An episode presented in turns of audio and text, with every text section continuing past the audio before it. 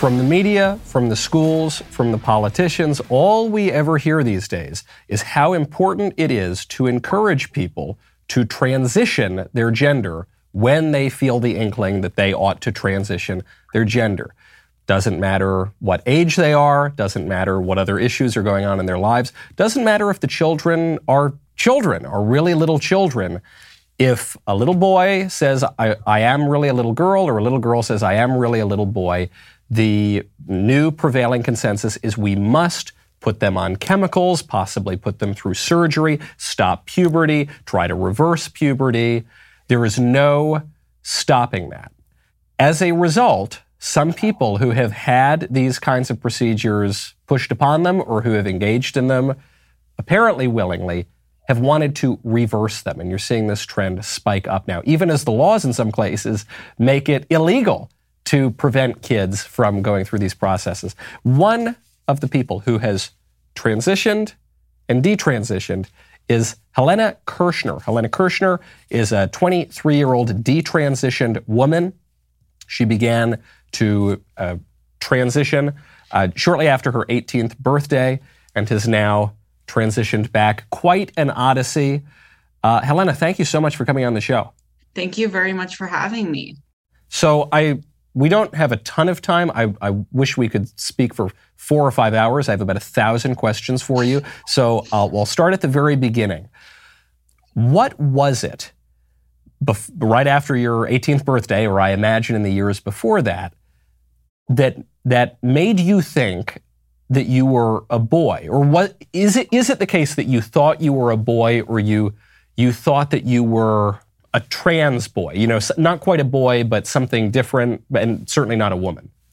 Yeah, absolutely. So for me, it wasn't just like one moment where I woke up and I said, I'm a boy.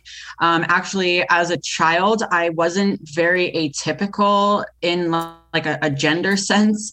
Um, I, you know, I, I liked girly clothes. I had no problem with it. I had no problem with girl toys. Um, so it was never an issue for me.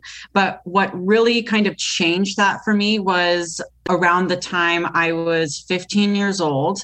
I was going through a period in my life where I just didn't have a lot of friends. Um, I was having body insecurities that were just really kind of tormenting me. Um, and this led me to go online a lot. I kind of stopped having friends in the real world. I stopped really engaging in school and I turned to internet communities that allowed me to discuss some of my interests and my passions with other young girls.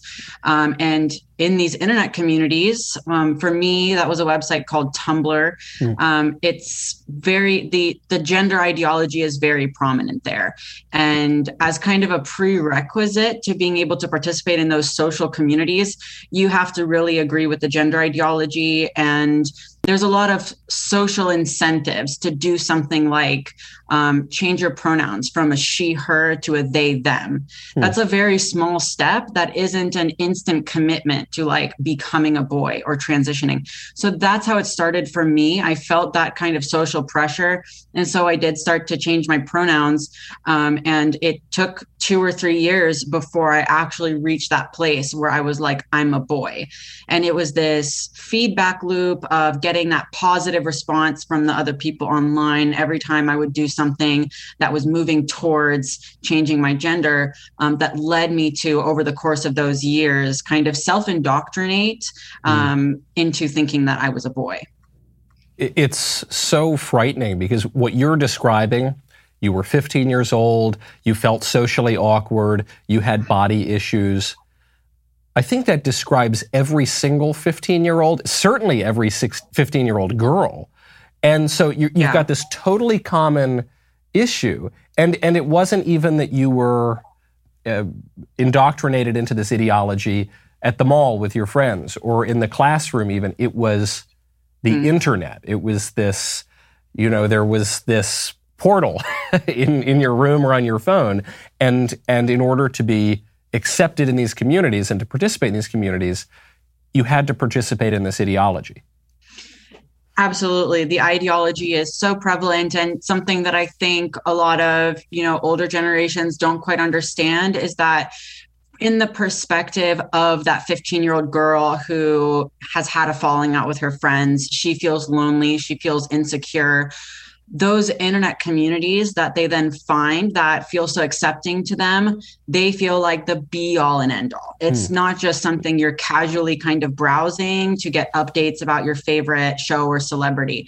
It's like these internet communities are, you know, they're what what makes you feel accepted and they're where you want to fit in. So you're willing to do almost anything to kind of conform to that social group. And it's not necessarily a conscious thing where you're saying oh i'm going to change my gender so that i'll fit in.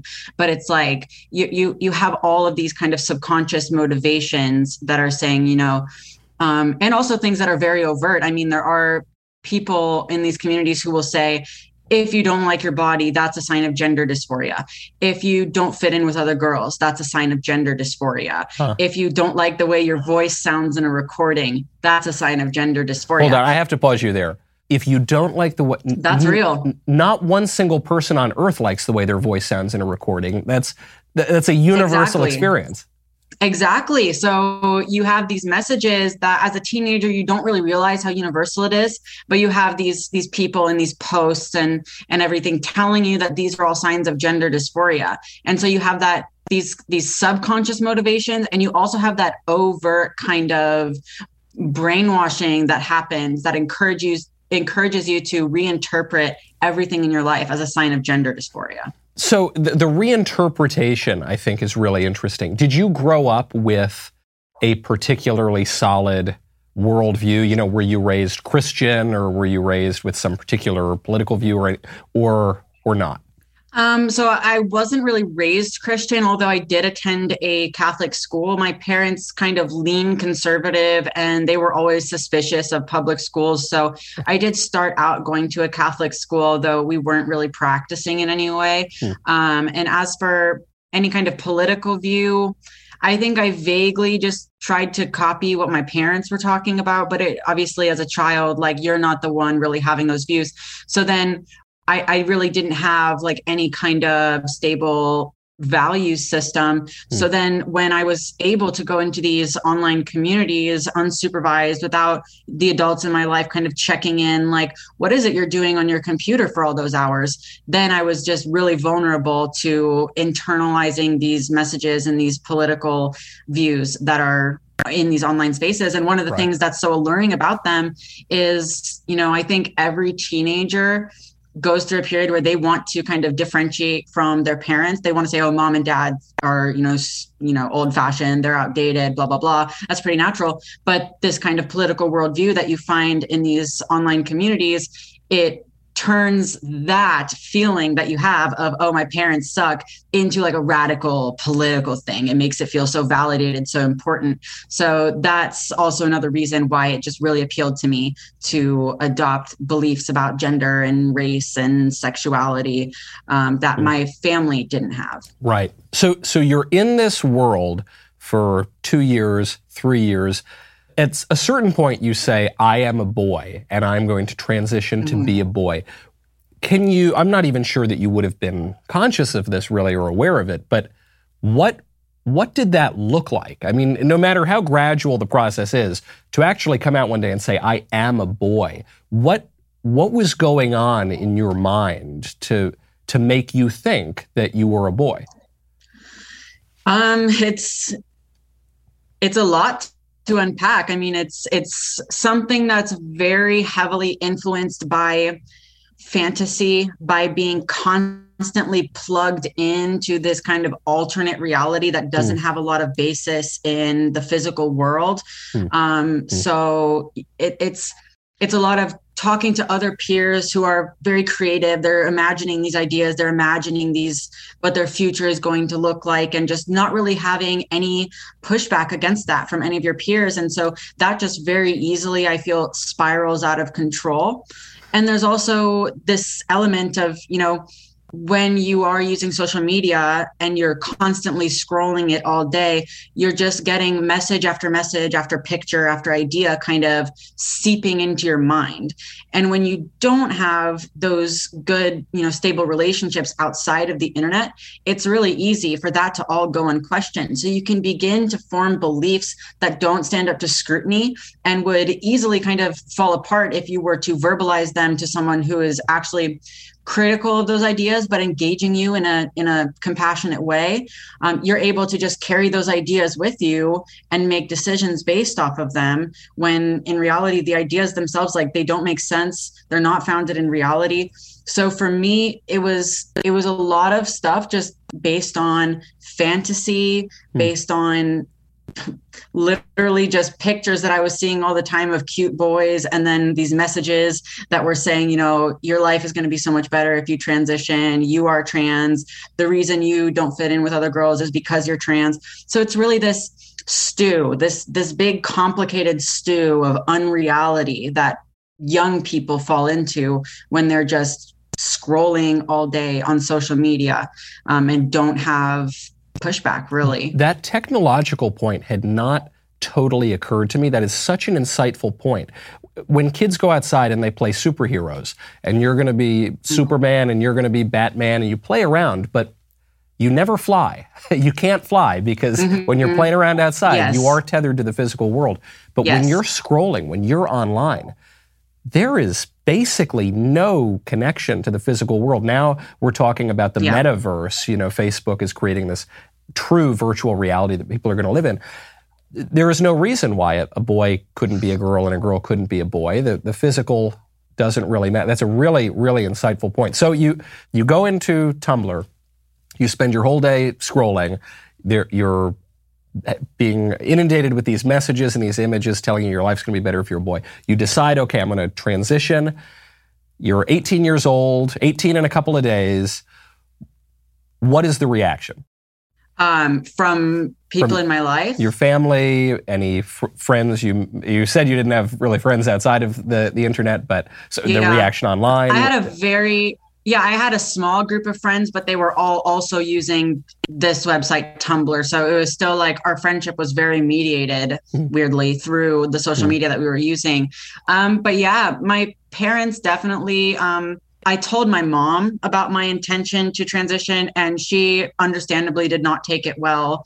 Um, but our relationship was already already a bit strained at that point, hmm. so um, I just don't feel like we were communicating very effectively. And her response, which was really a lot of um, anger that actually made me a little bit more resistant it made me more steadfast in my conviction that being trans was the right thing so um yes, I about two weeks after my 18th birthday, I did make an appointment at a Planned Parenthood clinic because at the time there wasn't as many clinics as there are now. Um, so I had to actually travel to another state to go to a Planned Parenthood because they were one of the only ones offering this informed consent model, mm. which is really the easiest way to get hormones. So you, you went into Planned Parenthood.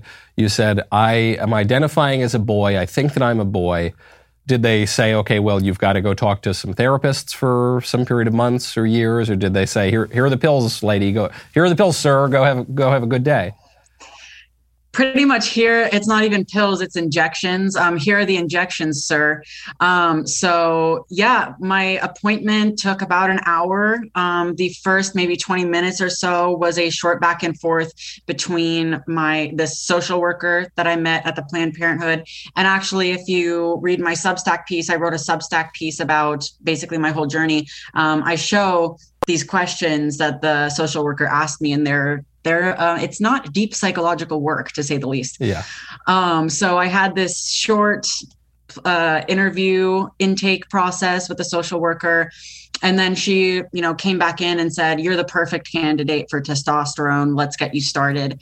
And so i moved on to the nurse practitioner. And the nurse practitioner went over a very short list of risks with me um, that were very understated it, it said things like you may have mood issues which is like that's not a way to properly convey the, the possibilities of of hormonal treatment. But anyway, so I looked over this short list and so and then we started talking about the dosage. And typically when, you know, when you start a regimen of anything, they start you on a lower dosage and then if it's decided that you need to go on a higher dosage, then you will gradually move up. Um, and so that's what she suggested to me. And I, being my very confused teenage self, I told her that I think I'm going to need a higher dose because I think I have more estrogen because I have wider hips. And the nurse practitioner just did not question this at all. And she said, okay, so how much would you like? And it's like a drug deal. I said, This is like I when you, you go to a drug Uh, dealer. you know, some of my uh, more derelict friends, they'll go to their their drug dealer. You see this with really, uh, you know, kind of like this woman, I guess, questionable, dubious psychiatrists, where they'll say, "Okay, I'm going to give Yeah. you X amount of Adderall," and then you know, a junkie will say, uh, "No, I'd like three times that actually," and they say, "Okay, no big deal." So this this woman just goes along with an 18 year old girl confused about her sex Mm-hmm. says yeah okay how many milligrams do you want And I say, you know, what's the highest we can go? And she says 100 milligrams is usually the highest we do. And if you look at kind of the the guidelines, various universities and health systems, they have guidelines, and 100 milligrams is usually the maximum dosage. And so that's what I started on right out the gate as an 18 year old girl was 100 milligrams of testosterone as an injection. So you you start taking the testosterone.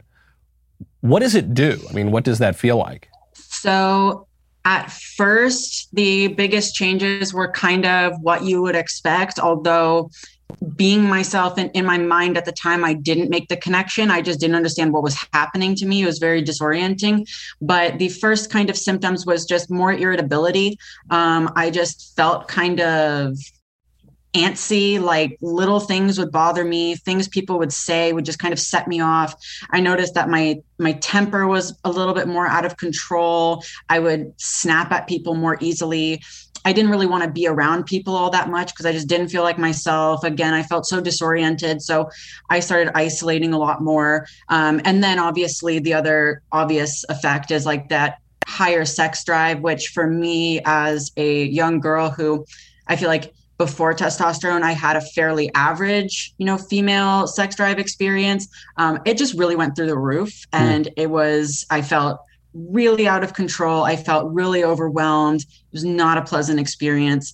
Um, so that's kind of where it started out which i think is somewhat to be expected but my experience took maybe an unexpected turn possibly because i was on such a high dose although there's no answers. I still have never really been able to get answers for some of these things um, where that anger would get so intense. I would have like such overwhelming rage attacks that I actually would end up hurting myself instead of hurting others because I was just so out of control. I couldn't control myself. I felt like a monster.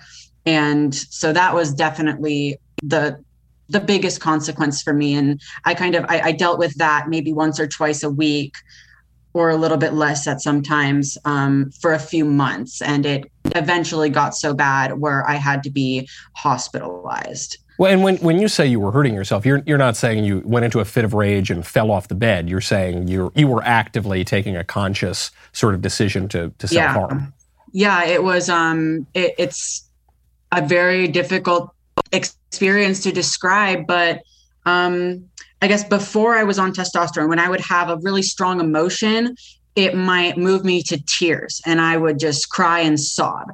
But while I was on testosterone, I lost the ability to cry very easily. So I would get that intense emotion, but there would be no outlet. And then for one reason or another, that would trigger anger. I would get so angry and frustrated and that anger was just so overwhelming. And i got the urge to really externalize it. I got the urge to hit things or or throw things. I just didn't want to do that. I felt so out of control that i would just kind of take it out on myself wow. to calm myself down and to be an outlet for that rage because i didn't know how else to handle it. I was completely overwhelmed. And, and so during this period i no need to answer if you feel i'm prying too much but as you were transitioning your sex did you did you feel you had a transition of your sexual desire? I mean, were you you say you had this very high sex drive. Were you were you attracted to boys or girls? Um, I've always like you know primarily been attracted to boys, but honestly, like one of the things that was so overwhelming about like this like increased sex drive was the fact that just like visual things were more easily arousing. So I might see like a photo of a provocatively dressed woman, and my brain would almost like register that as like, oh, that's a sexual thing. Hmm. You're going to interpret that as sexual. But I wasn't really seeking out relationships with women or anything. But yeah, it was, uh, that was a really interesting experience. Um, ever since quitting testosterone, I've lost all that. I, I just am attracted to men now. But yeah. So you're so you're in this. This sounds really like hell. You're already a, a confused teenager. You now are hypersexualized, hyper filled with rage, and this goes on for this goes on for how long before you decide, hey, maybe I'm not actually a boy. Um. So that went on for a few months and i talk about in my piece about how i actually needed to be hospitalized twice due to this.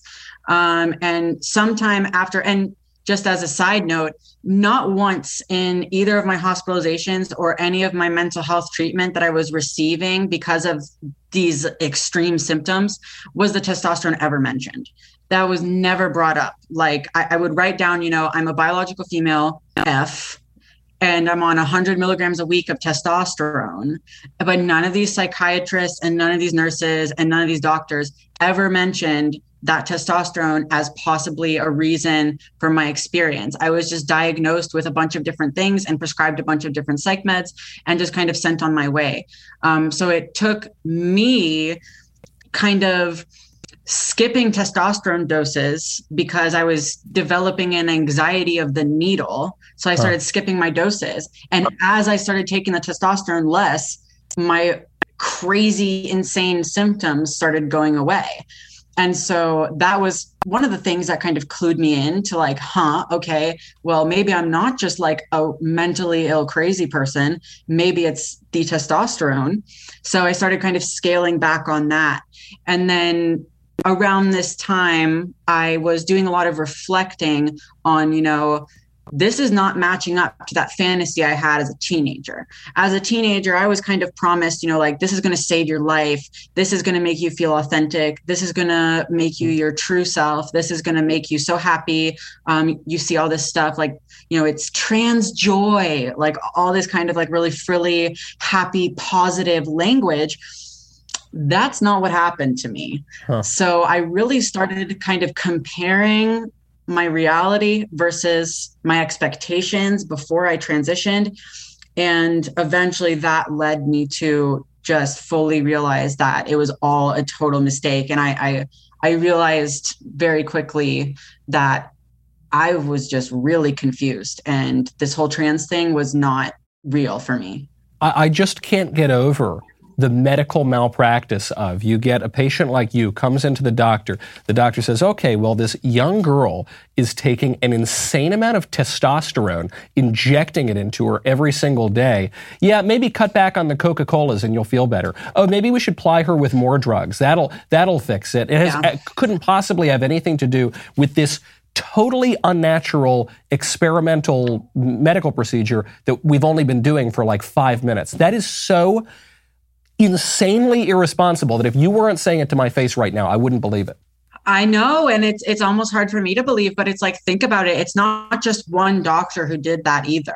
It's multiple doctors, multiple nurses, multiple therapists that I met throughout two hospitalizations and just multiple mental health programs, and none of them ever brought up the testosterone or questioned my trans status whatsoever. That's tr- truly insane. Probably they feared they'd lose their license if they ever made any mention of this. It's so politically incorrect. So, so you, you on your own, with no help from these useless doctors, you on your own realize, huh? When I inject the testosterone less and less, I the symptoms abate.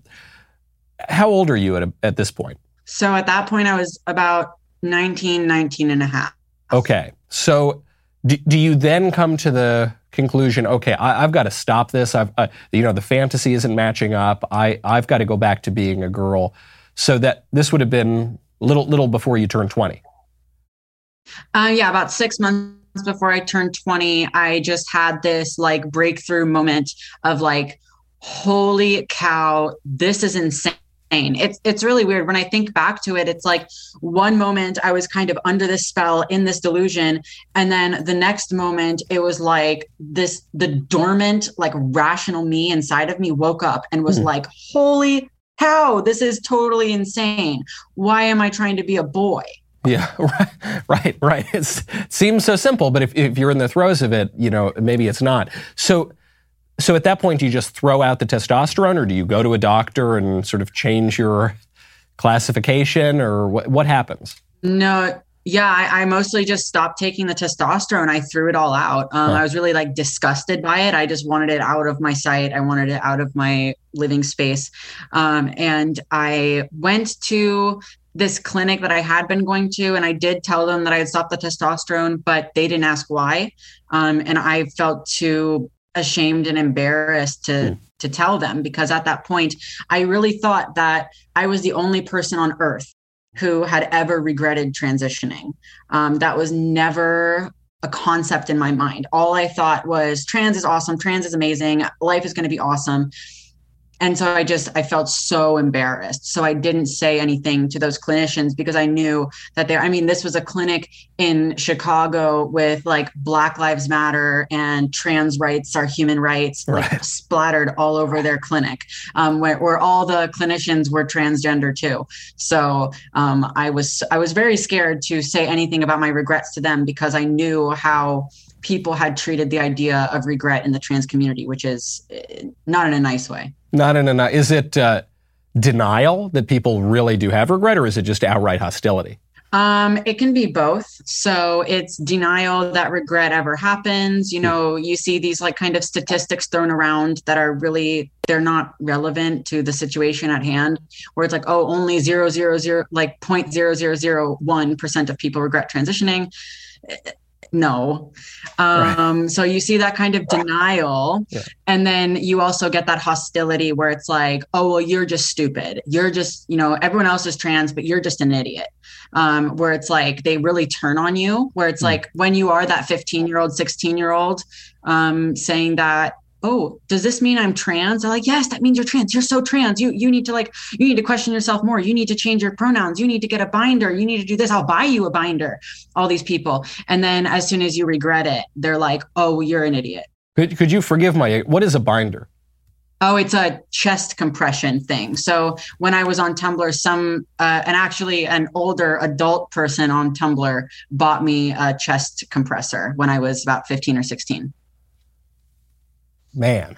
So okay, so you you go, you say, okay, i am not doing this anymore. I put I put the testosterone away. Have you, oh, you seem you seem great. You seem uh, you know sort of back to normal. Uh, have you had long lasting effects from these years? I guess luckily it was only a couple of years or so on this mm-hmm. testosterone. It doesn't sound like you did any further procedures that might have been harder to reverse. Are you dealing with long long term effects? Um, I have been really fortunate in that I haven't had any long term health effects, which is not something that many people can say. Many mm. people, even after maybe only two years on testosterone, like they're still dealing with very permanent effects. And sometimes it can be dangerous health effects too. Um, but I have been really fortunate. For me, the hardest part has been kind of the psychological aspect of feeling like like I was really indoctrinated and I was really led down a bad path by um, just people that that mm. I didn't know and that didn't know me and were just encouraging me to make these decisions um, and telling me that life would be so amazing and that's been really hard to kind of come back from mm. and also just other than the the transitioning in, in and of itself i made a lot of decisions at that young age chasing this fantasy that mm. were really not good for my life. Um, and so, kind of, it's been just like digging myself out of this hole that I dug for myself at a really young age. But now, thankfully, you know, some years after, I'm really like doing a lot better and I'm just kind of focusing on telling my story so that people can understand better what's going on because a lot of people just really aren't aware about so many of these things that we're talking about today. What, what do you mean you sort of made decisions for your life that you're digging out of now beyond the obviously the physical you're shooting yourself up with testosterone? What what other if you don't mind sharing what what other sort of decisions? Yeah.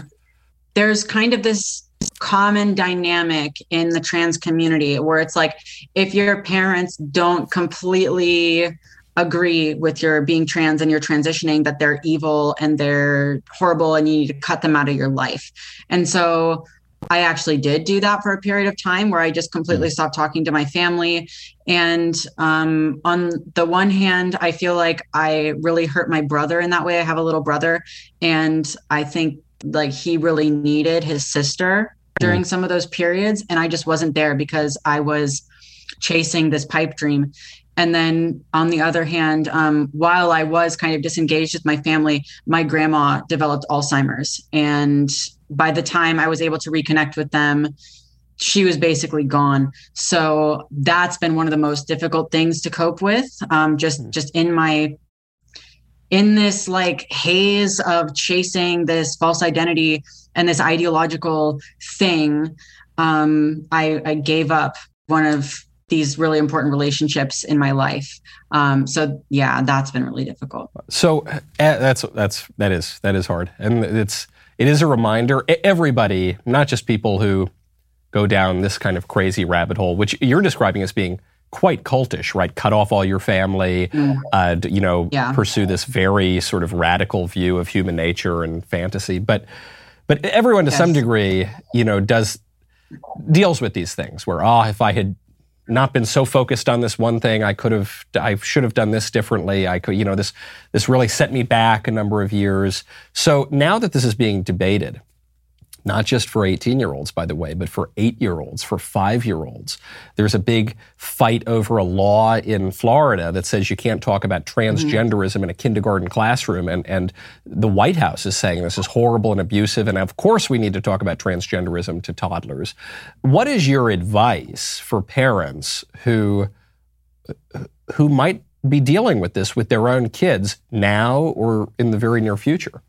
So, um, for parents who aren't dealing with it quite yet, um, I think one really important thing is to, you know, recognize that social media is very dangerous and these devices that kids are using are very dangerous because they don't have, you know, adult level rational cognitive faculties. And even many adults are not really able to moderate and and think critically when interacting with some of these platforms. So one thing i kind of ask parents to think about is when your child wants to go for a sleepover you ask them who is this friend? How did you meet? Who is their mom? Where do they live? What is her phone number? Uh, you maybe even want to meet the parents and go to coffee with them and get to yeah. know them but when your child's been sitting on their phone for six hours straight, you have no idea where they are and who they're mm. talking to. Um, and kind of going with that, I think a lot of parents, you know, reflexively think that the solution is to just ban all social media. Um, and while I think that's really well intended, these kids are more um, intuitively able to get around that. They're, yeah. they're better at using social media than you are. Yeah. They will get around it. So just like um, to protect your kids from someone in the real world, you wouldn't ban them from ever talking to anybody, period. Yeah. You would talk to them about who their friends are and get to know what they're doing and what they're thinking about and who they're friends with. Um, you should approach social media in a similar way. Get to know like especially if they're still young um, just get to know what they're doing what they're interested in learn about what how they're spending their time. Because when they are on these devices like that's still time spent. That's still information learned. That's still conversations had with people who you don't know who they are. So i really encourage parents to focus on that communication and really um, understanding what their kids are doing on their devices. Um, as for parents who may be going through a child who already is identifying as trans, and you know, you know in your gut that it's just not the right thing. Um, I would recommend checking out an organization that I'm a part of. It's called GenSpect. That's G E N S P E C T. It's basically a um, organization that advocates for parents and has all sorts of groups where parents can talk and be advised on how best to navigate your relationship with this um, this kind of crisis that is fomenting. So, yeah, highly recommend GenSpect and getting involved in parent communities and learning about the better ways to manage this because um, it's always better to be informed. That that analogy you just made of the sleepover, I haven't heard that before. That's such an apt analogy because obviously you wouldn't you wouldn't send your kid to a sleepover where you have no idea who the kid's sleeping with, you have no idea where the mm-hmm. kid is going, and yet when you send your kid up to his room and he's got his smartphone or a laptop or a tablet or something at 10 o'clock at night and he's scrolling on Tumblr or whatever social media device talking to God knows who you are sending your kid to a sleepover. There, there is really no difference. It's just one, one is taking place in virtual reality, which can indoctrinate them mm. into ideologies that are yeah. virtual reality. Like, imagine if your 12 year old child asked if they could go to an, a meetup with people from China yeah. Like it's like, would you just let them board that plane and right. go without asking anything about it? Right. Or would you like really try to understand what was going on? Yeah. Wow, uh, an, an amazing story, Helena. Thank you so much for coming on. Uh, where where else can people find you? Um, I am on Twitter um, and Substack. Both are under the same name. Um, it's pronounced LaCroix, like the drink, mm. um, but the last three letters instead of an X are a CSZ. Um, that's a little bit difficult. Maybe you can put it in the show notes or something. But um, yeah, you can find me on Twitter and on Substack. Wonderful. I really encourage people to head over there. I loved that that essay you put up on Substack. Uh, I'll have to take a look at your other writing as well. Really wonderful stuff. Helena Kerschner, thank you so much for coming on. Thank you very much.